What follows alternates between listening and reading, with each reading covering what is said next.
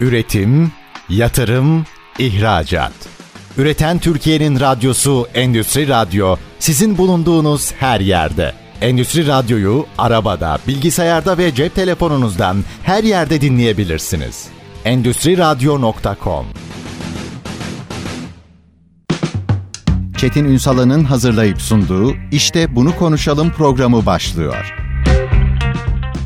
İşte Bunu Konuşalım'dan merhabalar. Türkiye'nin gerçek gündeminde birlikteyiz. Bugün çok lezzetli bir İşte Bunu Konuşalım yapacağız. Çünkü konumuz lezzet. Fakat tabii sadece yemek konuşmayacağız. O lezzetin ekonomisini konuşacağız aslında. O yaratılan ekonomiyi ne kadar değerlendiriyoruz? Bilmiyorum. Az sonra konuğuma soracağız. Burada alınması gereken çok yol var. Aslında alırken de hem Türkiye'de hem de Avrupa başta olmak üzere Avrupa'da bu lezzetlerin tanıtılması, ön plana çıkarılmasıyla ilgili çok ciddi çalışmalar yürüten bir isim bizlerle birlikte. Türkiye'nin lezzet yüzyılı ve EuroTürk Gastroheros gerçeği başlıklı da bir makale kaleme aldı. Bunu biraz mercek altına alacağız. Bir duayen bizlerle birlikte bugün hem bu konuda ama hem de aynı zamanda bizim mesleki olarak da duayenlerimizden biri, Lezzet Dernekleri Federasyonu Başkanı ve aynı zamanda İttifak Gazetesi Lezzet Hareketi sayfası yönetmeni Vasfi Pakman. Bugün işte bunu konuşalımın konuğu. Sayın Pakman, hoş geldiniz efendim. Çok teşekkür ediyorum sevgili Çetin. Bu güzel sohbeti seninle yapmaktan büyük mutluluk duyacağım.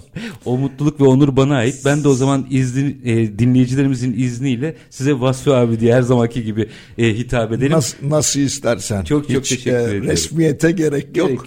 Çok lezzetli bir şey konuşacağız ama bu kadar lezzetin yanında aslında orada devasa bir ekonomi var. Devasa bir Türkiye tanıtımı var. Elimizdeki değerin ne kadar kıymetini biliyoruz onu bilmiyorum ama hepsini bugün mercek altına alacağız. Belki buradan başlayalım. Türkiye ve lezzet ikilisini yan yana koyduğumuzda Türkiye'nin fotoğrafı nasıl çıkıyor? Türkiye şu anda Avrupa kıtasının, hatta Asya'nın en lezzetli ülkesi. Bu kadar çeşidi, bu kadar gastronomik zenginliği hiçbir ülkede bulma şansınız yok. Bakınız Almanya, Avrupa ülkeleri mühim bir kısmını, yediği, içtiği ürünlerin mühim bir kısmını ülkemizden temin ediyor. Bunu rakamlar da ortaya koyuyor. Gıda ihracatı konusundaki. Bunun dışındaki ürünleri de dünyanın dört bir tarafından hep ithalat yoluyla sağlıyorlar. Türkiye'nin durumuna baktığımız zaman çok az, o da lüks dediğimiz, olsa da olur olmasa da olur ürünlerin dışında, tabii gıda ürünlerinin elbette dışında ithalatımız yok gibi. Ama bunları ürettiğimiz, işlediğimiz makinaların bir kısmını İthal ediyoruz. O bir gerçek. Şimdi Türkiye bu durumun farkına maalesef biraz geç vardı. 90'lı yılların başında şöyle bir farkına vardık. O da rahmetli Cumhurbaşkanlarımızdan Turgut Özal'ın açtığı bir turizm hamlesi. Türkiye'de yeni oteller yapılması. Bu otellerin tabii ki içinde restoranlar var. Bu restoranlarda mutfaklar, bu mutfaklarda çalışan şefler var. Maalesef bu şeflerin bile bir kısmını o devirlerde yurt dışından davet ediyorduk, getiriyorduk. Hatta bazı otellerimizin işletmeleri dünya markalarına aitti. Sonradan bunlar milli markalar oldu. Bu markaları yöneten müdürler de yurt dışından geliyordu. Hatta hiç unutmam, bir tanesinden çok güzel Danimarkalı bir genel müdürdü. Otelin ismini söylemeyeyim. Tabii. Bu müdür aşçıbaşılıktan genel müdür olmuştu. Çok kıymetli bu. Evet. Bu beni çok etkiledi. Sene 1989 veya 90. İstanbul'daki 5 yıldızlı otellerin yükselmeye başladığı yıllar. Tabii ben o zamanlar, ben 1974 yılından beri basın mensubuyum. Bugün piyasada olmayan bir gazete vardı. Sona vadis gazetesi. O gazetede başlamıştım. Turizm muhabiri olarak başlamıştım. Efsane gazetelerden biridir yalnız o, bu arada. Evet. Bugün yok artık o gazete. Onun için ismini rahatlıkla söylüyorum. Oradaki turizm muhabirliğimizden 80'li yılların başında rahmetli Özal'ın açtığı kapıdan biz de içeri girdik. İnşaat Dünyası diye bir dergiyle ben Türkiye'de sektör yayıncılığı denen kavramı başlattım.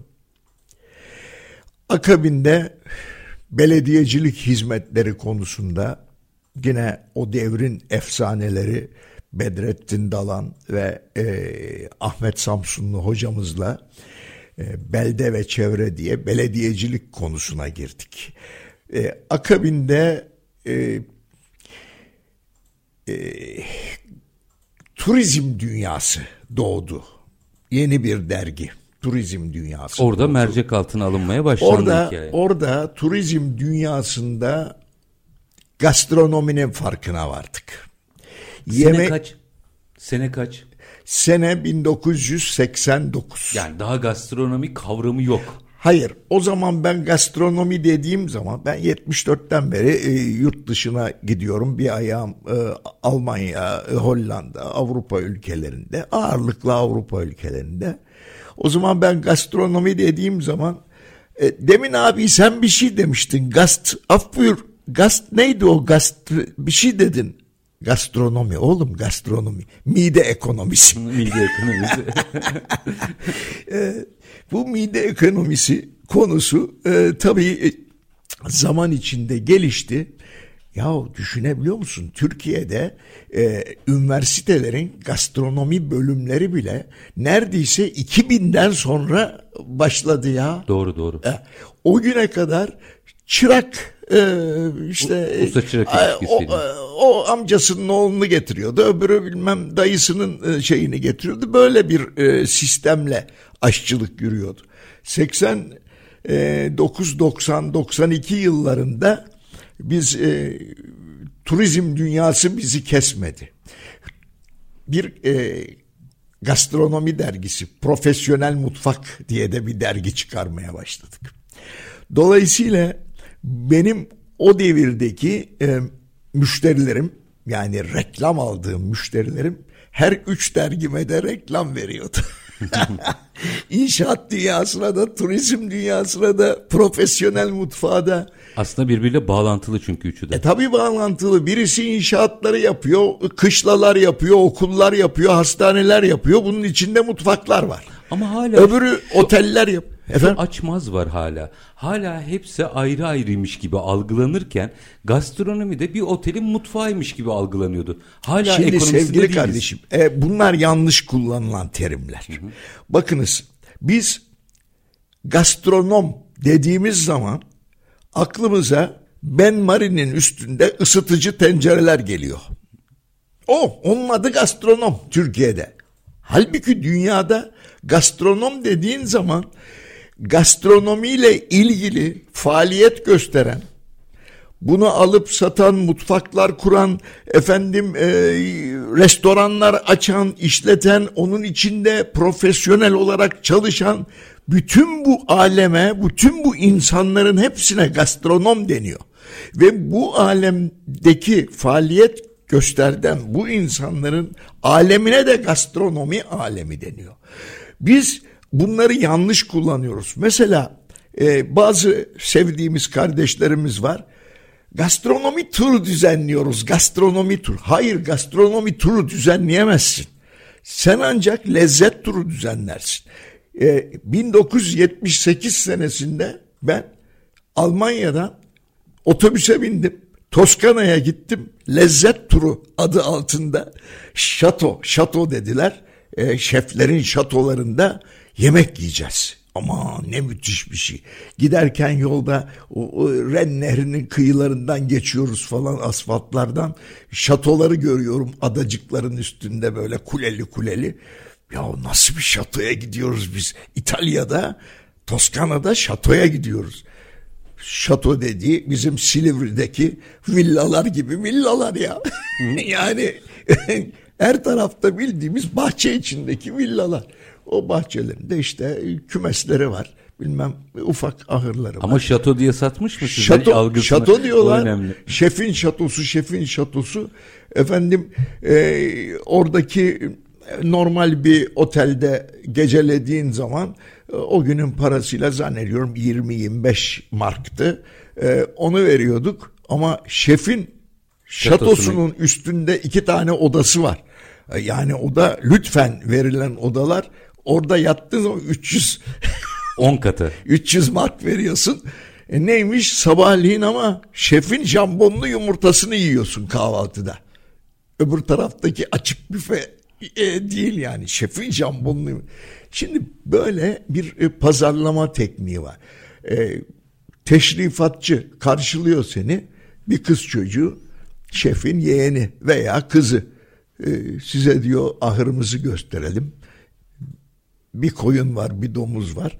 Efendim size diyor kümeslerimizi gösterelim. Bir tavuk var, bir ördek var. Efendim size kavımızı gösterelim. Ya ufacık bir oda, şişeleri dizmişler. Şu karşıda gördüğünüz tepelerdeki bağlarımızın ürünleri bunlar. Hangi şatoya gitsen şatolar yan yana, villalar yan yana. Hepsi aynı şeyi söylüyor. Şu karşıki tepelerde bizim bağlarımız var. Ürün belki üstüne üründen kendi daha adını büyük pazarlaması. Hayır abi. Hep şişeler aynı. Hı-hı. Fabrikada yapılıyor da üstüne kendi adını yazıyor. Mesele bundan. Bu bir pazarlama tekniği ama Avrupa'nın her tarafından insanlar akın akın oraya yemek yemeye gidiyorlar. Toskana yemek yeme diyarı Avrupa'nın. Sonradan Belçika'daki yerleri keşfettik, Fransa'daki yerleri keşfettik, Bordo'yu keşfettik, Barcelona'yı keşfettik. Keşfetmenin sonu yok, hala bile Macaristan'da çok güzel yerler var keşfet. Şimdi bizde böyle bir şey yoktu. Biz bu kavramı şöyle keşfettik. 92 yılında ben bu Profesyonel Mutfak dergisini ve Turizm Dünyası dergisini yaparken İngilizlerin dikkatini çekmiş. Beni Londra'ya, Earl's Court'a Hotel Olympia diye bir fuar yapılıyor. O fuara davet ettiler. Meğerse o fuarın içinde de 2 yılda bir aşçıların Grand Prix yarışmaları olurmuş. Dolayısıyla o yarışmayı görmüş oldum. Bana şeflerin şefi yaşıyorsa Allah uzun ömürler versin. Peter Griffith vardı. Peter Griffith dedi ki ya sizin böyle aşçılarınız yok mu dedi. Olmaz olur mu, bizde çok güzel oteller var, çok şık şeflerimiz var falan diye ben de böbürlenip anlattım falan. Peki dedi niye gelip yarışmıyorlar burada dedi. Haberimiz yoktu. Nasıl yarışabiliriz biz burada dedim. Bir yarışma yapın ülkenizde dedi. Kazananları getirin burada yarışsınlar dedi bunlarla. Tamam dedim, ben fitili aldım. O arada da bizi orada tanıştıran daha komünizm zamanında Azerbaycanlı tanıdığım bir şef kardeşim vardı. Tahir Emir Aslanov. Tahir Emir Aslanov Aliyev'in, Cumhurbaşkanı'nın sarayının hem çeşnici başısı hem şefi hem de Rusya Federasyonu'ndaki Şefler Birliği'nin başkanıydı o zaman. Ve Vaks'ın da Dünya Aşçılar Konfederasyonu'nda yönetim kurulu üyesiydi. O bize referans oldu. 92 yılında beni o şeflerle tanıştırdı. Türkiye'ye geldim. Turizm Bakanımızla görüştüm. Durun, orada virgül atın. Türkiye'ye geldiniz. Sonra hikayeyi dinlemem lazım ama bir virgül atalım. Bir araya gidelim. Aranın ardından tam o süreçten. Çünkü bunlar aslında bugün herkesin gastronomi değil şeyin başlangıcını konuşuyoruz. Ya başını konuşuyoruz. O yüzden orayı kaçırmayalım. Minik bir araya gideyim. Aranın ardından açacağım. Tüm bunlardan Türkiye'nin lezzet yüzyılına nasıl geldik? Onu da bağlayacağız. Ama minik bir aranın ardından Lezzet Dernekleri Federasyonu Başkanı ve aynı zamanda İttifak Gazetesi Lezzet Hareketi sayfası yönetmeni Vasfi Pakman'la sohbetimiz devam edecek. Lütfen bizden ayrılmayın. Üretim, yatırım, ihracat. Üreten Türkiye'nin radyosu Endüstri Radyo, sizin bulunduğunuz her yerde. Endüstri Radyo'yu arabada, bilgisayarda ve cep telefonunuzdan her yerde dinleyebilirsiniz. EndüstriRadyo.com. Kısa bir aranın ardından işte bunu konuşalım devam ediyor. Konuğumuz Lezzet Dernekleri Federasyonu Başkanı ve İttifak Gazetesi Lezzet Hareketi sayfası yönetmeni Vasfi Pakman. Türkiye'nin lezzet yüzyılına gelişini konuşuyoruz. Sene 92 yurt dışında gördünüz. Hadi siz de katılın bir yarışma yapın dedi ve geldiniz Türkiye'ye. Sonra? Geldim Türkiye'de Türkiye'nin ilk derneklerini kurduk. Bir tanesi... Aşçılar Derneği olan Mutfak Profesyonelleri Derneği, bir tanesi de gurme lafını sevmiyorum. Yani yiyen içen insanların derneği olan Mutfak Dostları Derneği. Bu iki dernek paralel olarak faaliyet gösterdi ve benim yıllar öncesinde Sharjah Emirliğinde tanıdığım, kulakları çınlasın, sevgili Samim Akgün abim, o Kron Plaza, o zamanki adıyla Holiday Inn Kulesi'nin, Ataköy'deki kuleydi orası, oranın müdürü olarak Amerika'dan gelmişti. Ve benim bu niyetimi öğrenince Vasfi dedi, o şeyi burada yapalım. O yarışmayı burada yapalım. Ben tabii o zaman bütün sektöre hakimim. Bütün hiç dergi mergi bir şey yok bu konularda. Tamamen ben tek olarak hitap ediyorum. Duyurular yaptım. Büyük şefler, o zamanın anlaşanlı, Bolulu, kalın şefler tırstılar. Onlar kazanamayız da. Karizma çizilir diye yamaklarını yolladılar yarışmaya. Neyse biz yamaklarla yarıştık. O yamaklardan bir tanesi sevgili benim oğlum sayılır, Eyüp Kemal Sevinç. Yıllarca televizyonlarda program yaptı, yemek programları yaptı, biliyorsun. Bugün okulu var, kendi okulu var koşu yolunda. Bir tanesi sevgili Uğur Talayhan. Uğur Talayhan bugün benim hayallerimi gerçekleştirmiş bir herodur. Hakikaten herodur. Bu çocuk yarışmadan sonra bunun tavrını, tarzını Sheraton Heathrow çok beğendi. Yurt dışında, yani İngiltere'deki bir otel. Bu Heathrow'daki otel Talayhan'ı kaptı mı? Kaptı. Bir üçüncü arkadaşımız da vardı. Ama bu çocuklar altın, gümüş, bronz madalyalar aldılar. Dakika bir, gol bir. Bir girer girmez, daha ilk girişimizde aldılar. Bunlara yamak diyorlardı burada. Çok ufaktılar. Birisi 19 yaşındaydı, birisi 20, birisi de 21 yaşındaydı. Türk mutfağı yemekleriyle mi girdiler? Hayır. Ne yaptılar? Hayır. Bizim o da çok değerli sevgili kardeşim Maximilian Toma. Bu Holiday Oteli'nin aşçıbaşısıydı, Grand Chef'ti. Bugün de Metro grubunun şeyidir, kendisi koordinatör şefidir. O bizi yönetti. Ne yapacağımızı, ne yapmamız gerektiğini tavsiyeleriyle onun yönlendirmesiyle hazırladığımız farklı menüler Türk yemeklerinden alınamaz, hala da bugün bile alınamaz. Füzyon yemekler, bunlarla Biz çok güzel neticeler aldık. Nasıl bir kırılma yarattı bu yarışma mesela sonrasında? Sonrasında çok şey açıldı. Nasıl derler? Mesela aşçılar o devirde mutfaktan kafalarını dışarı çıkaramazlardı. Aşçıların salonda dolaşmaları, aşçıların fotoğraflar çektirip gazetelere çıkmalarını sağladı. Ve benim dergilerim de buna ön ayak oldu. Sosyalleştiler yani aslında. Tabii. Ki evet. Bu o restoranlarda çok, yurt dışında çok, büyük, önem arz eder. Dünyadaki önemli şefleri Türkiye'ye getirdik. Onları jüri yaptık. Bunu gelenekselleştirdik. Her yıl yapar hale getirdik. Sonra kulvarlar değişti.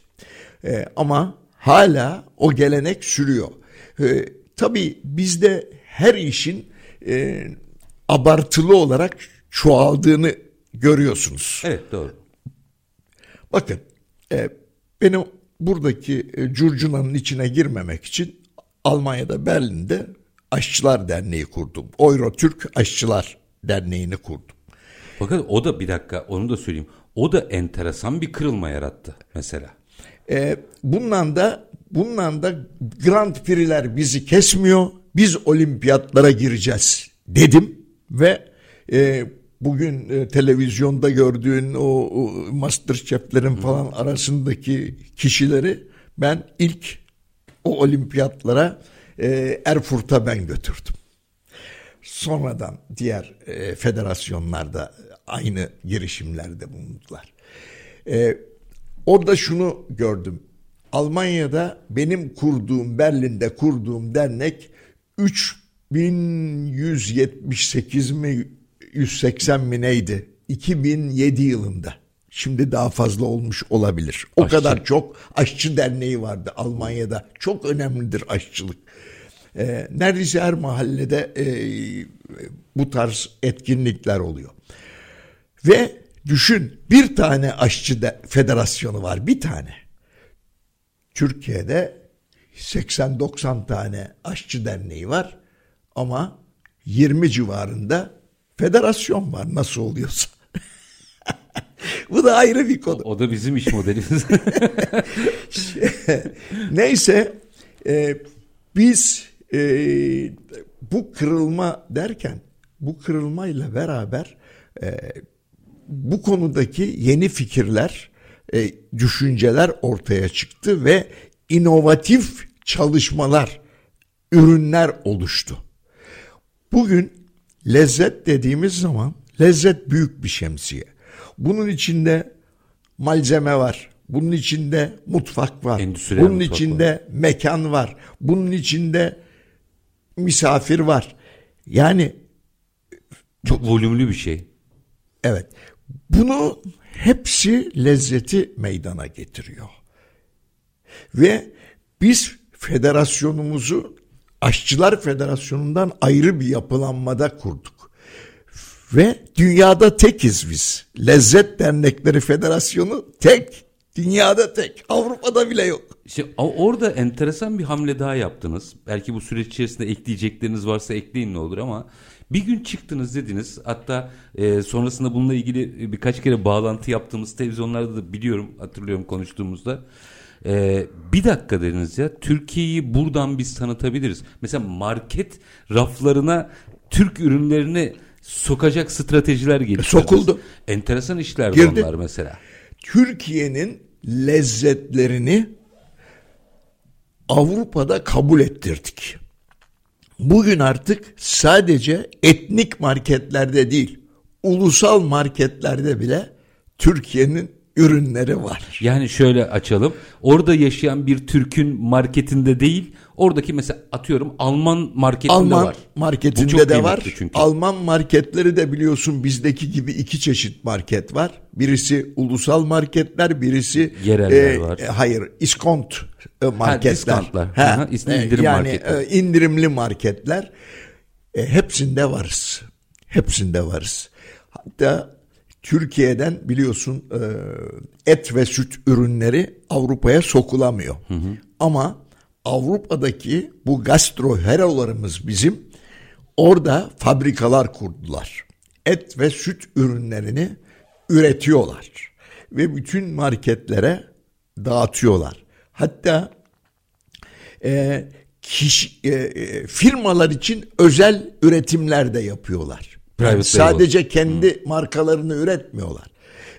Sen mesela Çetin sucukları istiyorsun. Yapıyorlar. Sana Çetin sucuğu yapıyorlar. Sen de Çetin sucuklarını satıyorsun. Aslında orada gastroheroları biraz ilk defa duyan olabilir. Biraz açabilir misiniz? Kimdir bu gastroherolar? Gastroherolar Almanya'ya Türkiye'den çeşitli sebze, meyve, işte şekerleme, çikolata, yani ithal edebilecekleri her türlü konserveler, turşular, bakliyat, kuru yemiş, her şey. Bunları ithal eden, orada bunları dağıtan, bunları marketlere sokan, bunları restoranlarda satılır, ikram edilir, pişirilir hale getiren, hatta çok değerli gastroherolardan bir tanesi de bu ürünlerle yemek yapmayı Almanlara öğreten, kendi okulunu kuran bir kardeşimiz var. Onun ismini söyleyin ama. O Orhan Tançgil. Düsseldorf'ta eşinle beraber kendi sermayesinden, kendi mekanında kimseden şey almadan gelip ders alanlar da Türkler değil. Almanlar veya orada yaşayan yabancılar, çeşitli insanlar, onlara ders veriyor. Onlarla beraber, hatta onlarla beraber sucuk falan yapıyorlar yani birlikte. Şimdi tabii bizim için, daha doğrusu günlük yaşam içerisinde, şimdi biraz çok fazla büyük şehirlerdeyiz, unuttuk belki, ama son derece doğal yapılan gıdalar oralar için farklı geliyor. Ama biz orada şöyle bir tehlike var, onu açmanızı rica edeceğim. Bize doğallaşmış ve doğal gelmesi sanki o değersizmiş, sıradanmış gibi bir izlenim çıkıyor. Çok değerli değil mi bunlar? Hayır, aksine. Aksine doğal ömürsüz, dikkat et. Ömürsüz. Açın biraz, ne demek ömürsüz? Ömürsüz şöyle. Bu taze doğal ürünü kısa sürede tüketmen lazım. Hı hı. Yani sen onu buzdolabında bekleteyim de işte sonra yiyeyim de, yemek için rafta mesela satılmasını bekleyemeyiz o ürünün. Onu taze yapacaksın, yiyeceksin. Mesela kasap sucukları falan böyledir. Tabii. Yani o ışıl işlemler, fermantasyonlar, bilmem neler olduğu zaman onlar raf ömrü kazanıyorlar. Kulakları çınlasın buradan. Celaliye'de bir kasap böyle. Orada gördüm, olmuş gibi dedim. Yok dedi, satmam dedi. 2 gün daha var dedi. 2 gün sonra geleceksin. Şimdi bir de böyle kendi standartlarını oluşturmuş insanlar. Prensipli insanlar. Onlar çok azaldı. Maalesef onlar azaldı. Zaman bunu yapıyor. Şimdi gastrohero restoran zincirleri kuruyor. Gastrohero döner zincirleri kuruyor. Gastrohero bunların fabrikalarını kuruyor. Bugün büyük şehirlerin, Almanya'daki ağırlıkla Belçika, Hollanda, büyük şehirlerin halleri var ya, sebze, meyve veya toptan gıda getirilen haller. Bu hallerdeki esnafların %70'i artık Türk. Ya. Almanlar bıraktı, Türkler aldı. İtalyanlar bıraktı, Türkler aldı. Ama bu çok büyük bir güç değil mi? Yani değerlendirilmesi gereken bir potansiyel. Büyük güç. Bunların dışında başka güçler de var. Mesela bir tanesi çok sevdiğim kardeşim Mustafa Baklan. Mustafa Baklan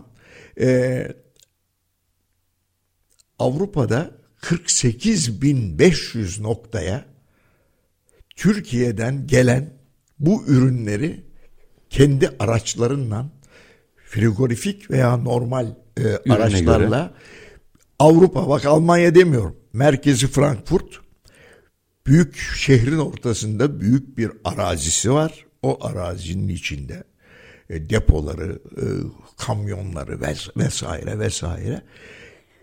Bu kardeşimiz başka bir şey daha yaptı. Örnek bir şey. Bu gastroheroların bence kralı budur. Örnek bir şey yaptı. Türkiye'de tarlalar, bahçeler satın aldı.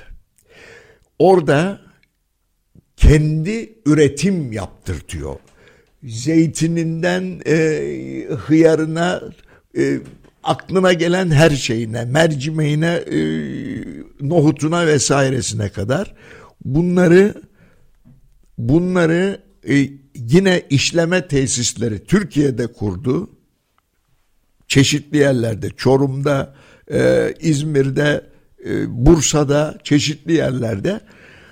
Buralarda bunları işliyor, ambalajlıyor, üzerine Almanya'daki markasını vuruyor, Almanca isimlerini, izahatlerini yazıyor, alıyor Avrupa'ya götürüyor ve bu binlerce, aslında on binlerce noktaya dağıtıyor. Raftan ihracat dediğimiz bu işte. Efendim? Raftan ihracat. Bütün raflarda o ürünleri görüyorsun. Almanca isminle görüyorsun ama. O Türkiye'de yapılan bir ürün. Ya Türkiye'de yapılan bir konserve, Türkiye'de yapılan bir turşu, Türkiye'de paketlenmiş bir çay, aklına ne gelirse. Şimdi burada minik bir araya gideceğim ama aranın ardından bunların çoğalması lazım. Şunu açalım. Şimdi onun nasılını soracağım asıl aranın ardından. Çünkü mesela bu bahsettiğiniz şeyleri evet entelektüel çevre, yani bu konunun entelektüeli biliyordur ama genellikle kamuoyunda bilinmeyen, konuşulmayan meseleler bunlar. Biz hep katma değer derken asıl bu zincirleri genişletmemiz lazım. Nasıl sorusunun yanıtını aranın ardından alacağım. Lezzet Dernekleri Federasyonu Başkanı ve aynı zamanda İttifak Gazetesi Lezzet Hareketi sayfası yönetmeni Vasfi Pakman konuğumuz. İşte bunu konuşalım diyoruz. Özellikle bu gastrohero gerçeği üzerinden bu yaygınlaşmayı nasıl sağlarız? Ve yine Sayın Pakman'ın, sevgili Vasfi abinin deyimiyle yazısında dile getirdiği gibi Türkiye'nin lezzet yüzyılını nasıl yaratırız? Aranın ardından konuşacağız. Lütfen bizden ayrılmayın. Üretim, yatırım, ihracat. Üreten Türkiye'nin radyosu Endüstri Radyo sizin bulunduğunuz her yerde. Endüstri Radyo'yu arabada, bilgisayarda ve cep telefonunuzdan her yerde dinleyebilirsiniz. Endüstriradyo.com. Kısa bir aranın ardından işte bunu konuşalım devam ediyor. Konuğumuz Lezzet Dernekleri Federasyonu Başkanı ve İttifak Gazetesi Lezzet Hareketi sayfası yönetmeni Vasfi Pakman. Şimdi gastroherolara atıfta bulundunuz. Şimdi bu isimler Avrupa'da enteresan işler yapıyor. Bu arada yazınızı okudum. Ama siz diyorsunuz ki bu bir sistem, bir model ve her birinin kendine özgü yanları var. Nasıl yaygınlaştırırız? Bak sevgili kardeşim. Şimdi adam bütün Avrupa'ya kendi araçlarıyla %75'i Türkiye'den gelen, hatta bir kısmına kendi markasını koyduğu ama Türkiye'de yapıp koyduğu, yaptırıp demiyorum, yapıp kendi fabrikasında, kendi tarlasının ürününü, kendi bahçesinin ürününü işleyip koyup Avrupa'daki marketlere, Polonya'dan İngiltere'ye kadar dağıtan, Finlandiya'ya, İsveç'e kadar dağıtan. Yerel değil, ulusal marketlere de. Tabii. Etnik marketlerin hemen hepsinde var. Ama onun dışındaki marketlere ve başka etniklerin marketlerinde de bu ürünler var. Bunu yapıyor. Biz bu model üzerinden yürüdüğümüz takdirde, diğerlerini de örnek gösterdiğimiz takdirde bir noktaya taşıyabiliriz. O zaman ihracat miktarımız daha da çok artar. Ve birim ihracat değerimiz de artar. Şimdi franchise'lar Avrupa'da yayılmaya başladı. Türkiye'de bildiğimiz markaların artık şubeleri açılıyor. Bunları temsil edenler var. Türkiye'de bizim bilmediğimiz bizim ürünlerini görmediğimiz ürünler imal ediliyor. Tamamen Avrupa AB normlarında ve ihraç ediliyor ve bunlar Avrupa'da satılıyor. Örneğin midye dolmalar. O ki yani Avrupa Birliği'ne biliyorsunuz en berbat şeyimizdir. Midye dolmalar, kokoreçler bunlar en çok çekiştiğimiz konulardır. Kokoreçte de çözdük. Onu da Bulgaristan'da, Romanya'da imal ediyoruz. Yine ama Avrupa'da satıyoruz. Evet. Döner fabrikaları kuruluyor. Çok döner fabrikamız var ve çok yaygın bir şey. Dönerin standardını Alman Türk dönerciler getirdi. Dünyada dönerin standardını onlar. Türkiye'deki döner standart döner değil. Ki onunla ilgili de bir standart çalışması vardı. Ne aşamada bilmiyorum ama. Evet.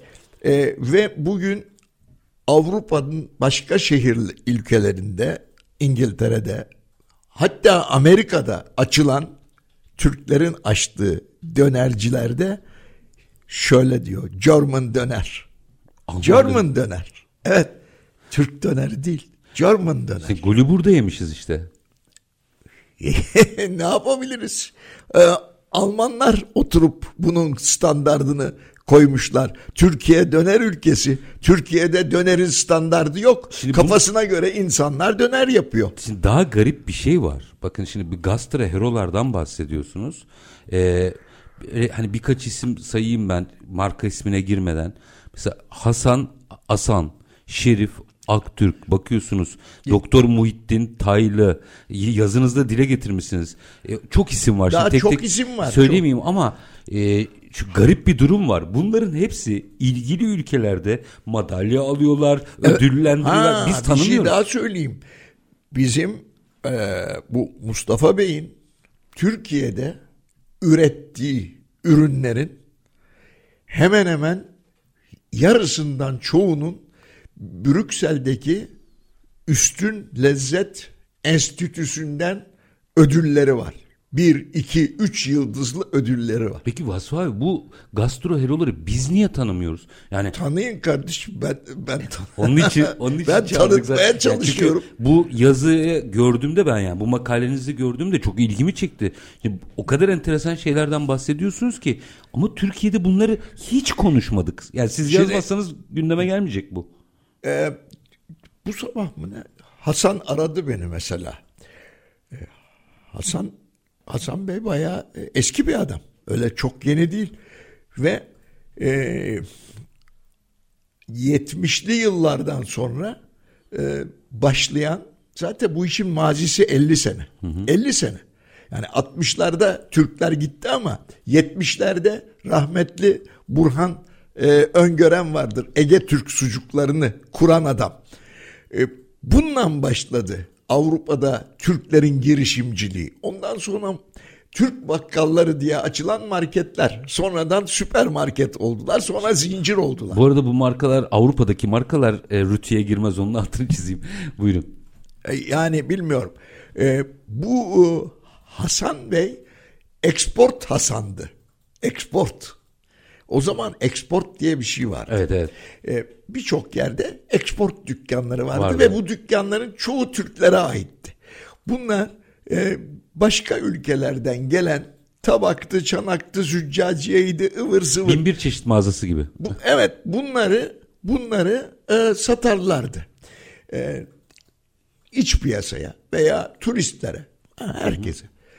Şimdi Hasan Bey ne yaptı? Hasan Bey sofra takımları, tabak, çanak, çatal, bıçak ve bunlarla markalar yarattı. Mesela zamanında babası çobanmış. Şafır diye marka yarattı. Mesela gibi. Almanya'da. Arkadan onu kesmedi. Gitti İtalya'daki ünlü Michelino'yu satın aldı. Michelino markası artık Hasan'ın. Türk'ün tabii yakında belki Türkiye'de de girer pazara. Çünkü bütün Avrupa'da girmiş. Türkiye'de niye girmesin? Bir de Michelin, bak, işin güzel tarafı var. Michelin Michelin yıldızı. Yo, Michelin yıldızı. Onda herkes söyleyebilir. O Michelin yıldızı diyebilirsiniz. Evet. Söyleyebilir. Bu da. Ama şimdi çok enteresan. Bir de anladığım kadarıyla çok girişimci adamlar. Ya çok büyük girişimci bunlar. Düşünebiliyor musun? Türkler helvadan mahzun kaldılar diyor. Helva üretiyorlar Avrupa'da. Türkler yufka bulamıyor, börek saracak yufka fabrikaları var. Bu hikaye falafel fabrikası başladı Vasfi abi. Bu hikaye işte aşağı yukarı sanıyorum 5 milyon civarında Türk var Avrupa'da. Onlara ürün hizmeti vereyim derken mi sıçradı ve büyüdü? Bütün Avrupa'ya yayıldı. Yani şimdi şöyle oldu. Fabrikalar eskiden işçiydi bunlar. Hı. Bunlar işçilikten ayrıldılar, lokanta açtılar. İşçilikten ayrıldılar, Türk bakkalı açtılar. Döner büfeleri falan filan döner, ufak. Mesela bugün Avrupa'nın en büyük dönercisi, fabrikası olan ve Türk-Alman İş Adamlar Derneği'nin başkanı, çok sevgili kardeşim Remzi Kaplan. Hmm. Remzi Kaplan pazarda minibüsün içinde kendi yaptığı döneri kesip satarak bu işe başladı. Ona bir röportaj yapmıştım sanıyorum ben. Hı hı. Yani bunun gibi ne hikayeler var, ne başarı hikayeleri var. Mesela Hollanda'da işte Şerif Aktürk peynir yapıyor bütün Avrupa'ya. Hollanda'da peynir yapıyor. Hollanda ve peynir diyorsunuz çünkü. Evet, Hollanda peynir yapıyor. Türk peynirlerini o yapıyor. Hollanda'da salam sucuk fabrikası yapan Hikmet Bey var. Peki bu insanların, hatta yani Türkiye ile entegrasyonu demeyeceğim çünkü birçoğu geliyor Türkiye'de üretim yapıyor diyorsunuz.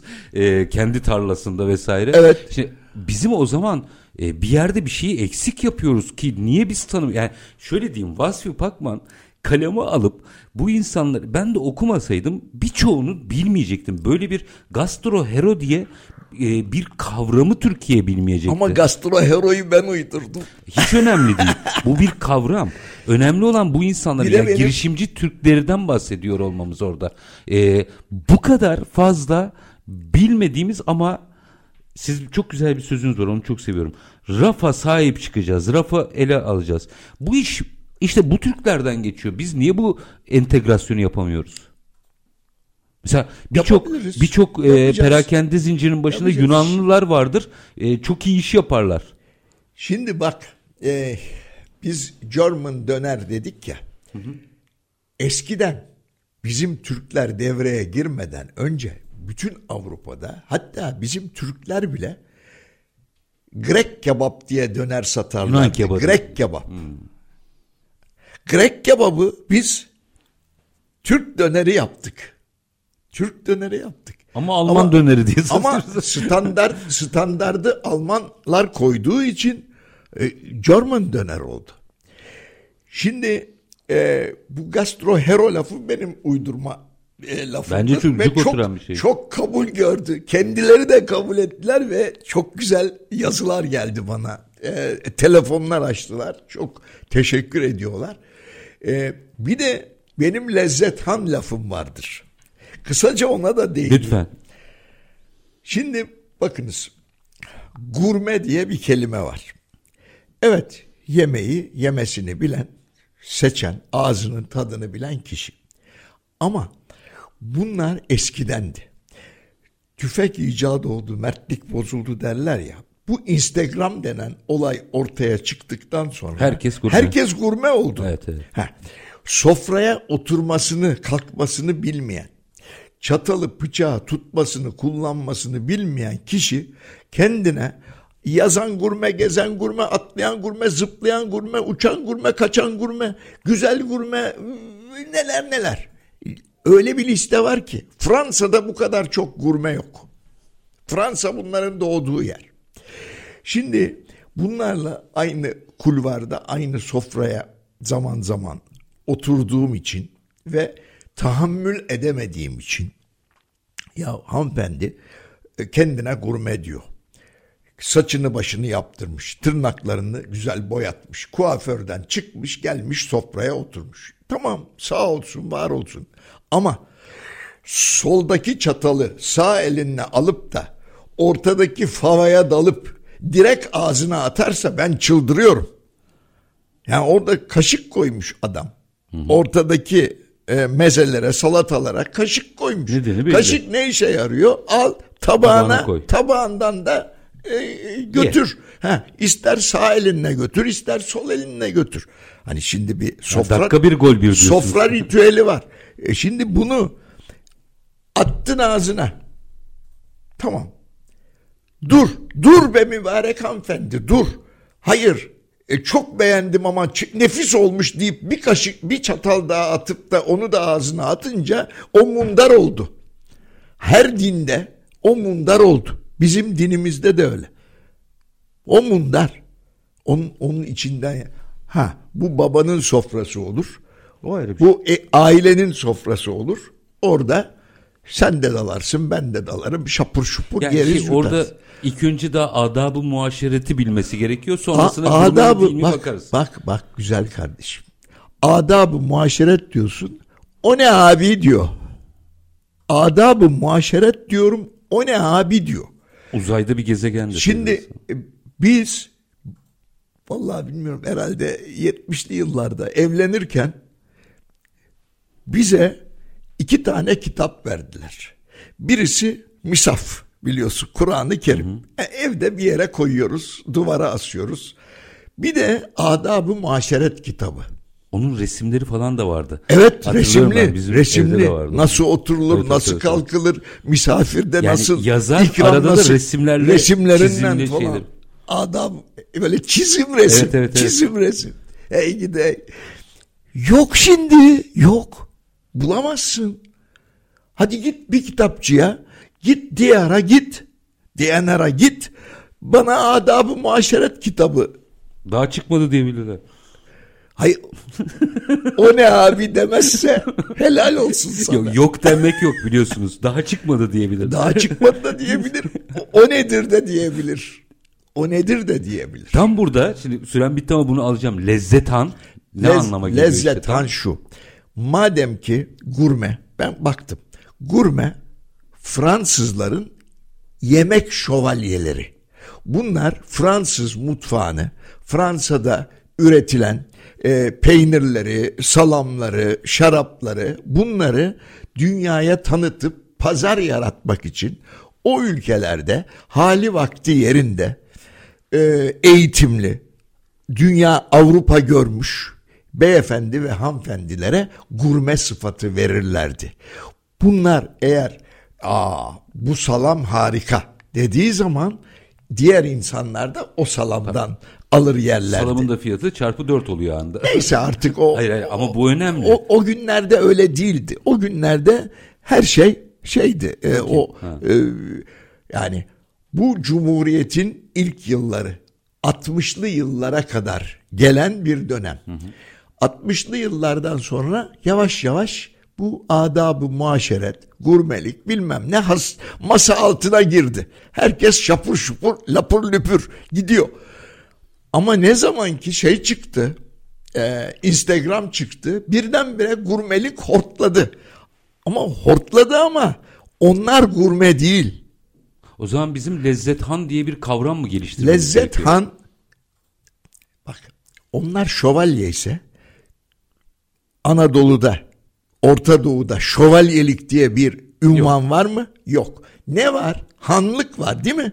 Biz kahramanlarımıza han deriz. Tabii. Padişah efendilerimize bile han deriz. Dolayısıyla biz de kendimize lezzet han dedik. Bunu bir gün özel konuşalım. Bu olur. Çünkü kıymetli bir konu. O ne ha? Güzel. Sevgili Vasfi abi çok teşekkür ederim. Çok kıymetli ve aslında Türklerin Avrupa'da attığı imzadan bir haber yaşadığı bir ortamda. Bunu kaleme alıp bizimle de gelip paylaştığınız için çok teşekkür ediyorum. Yani bunu ben 50. yıl dolayısıyla ve Türkiye'nin Cumhuriyeti'nin 100. yılı dolayısıyla gündeme taşıdım. Biliyorsunuz Avrupa'ya bizim Türklerin intikali 60'lı yıllarda başladı. Ama 70'li yıllardan itibaren de kendi bilinçlerini kazandılar. Zaten Türk'ün ruhunda girişimcilik vardır. Yani kendi inovatif bir yapısı vardır. Bulur bir şeyler. Bu ortaya çıktı. Ve orada ortam bakir olduğu için, rakip olmadığı için Türkiye'deki sıkıntımız şundan kaynaklanıyor. Biz birbirimize omuz veren değil, biz birbirimize çelme takan bir yapıdayız. Allah bizi böyle yaratmış.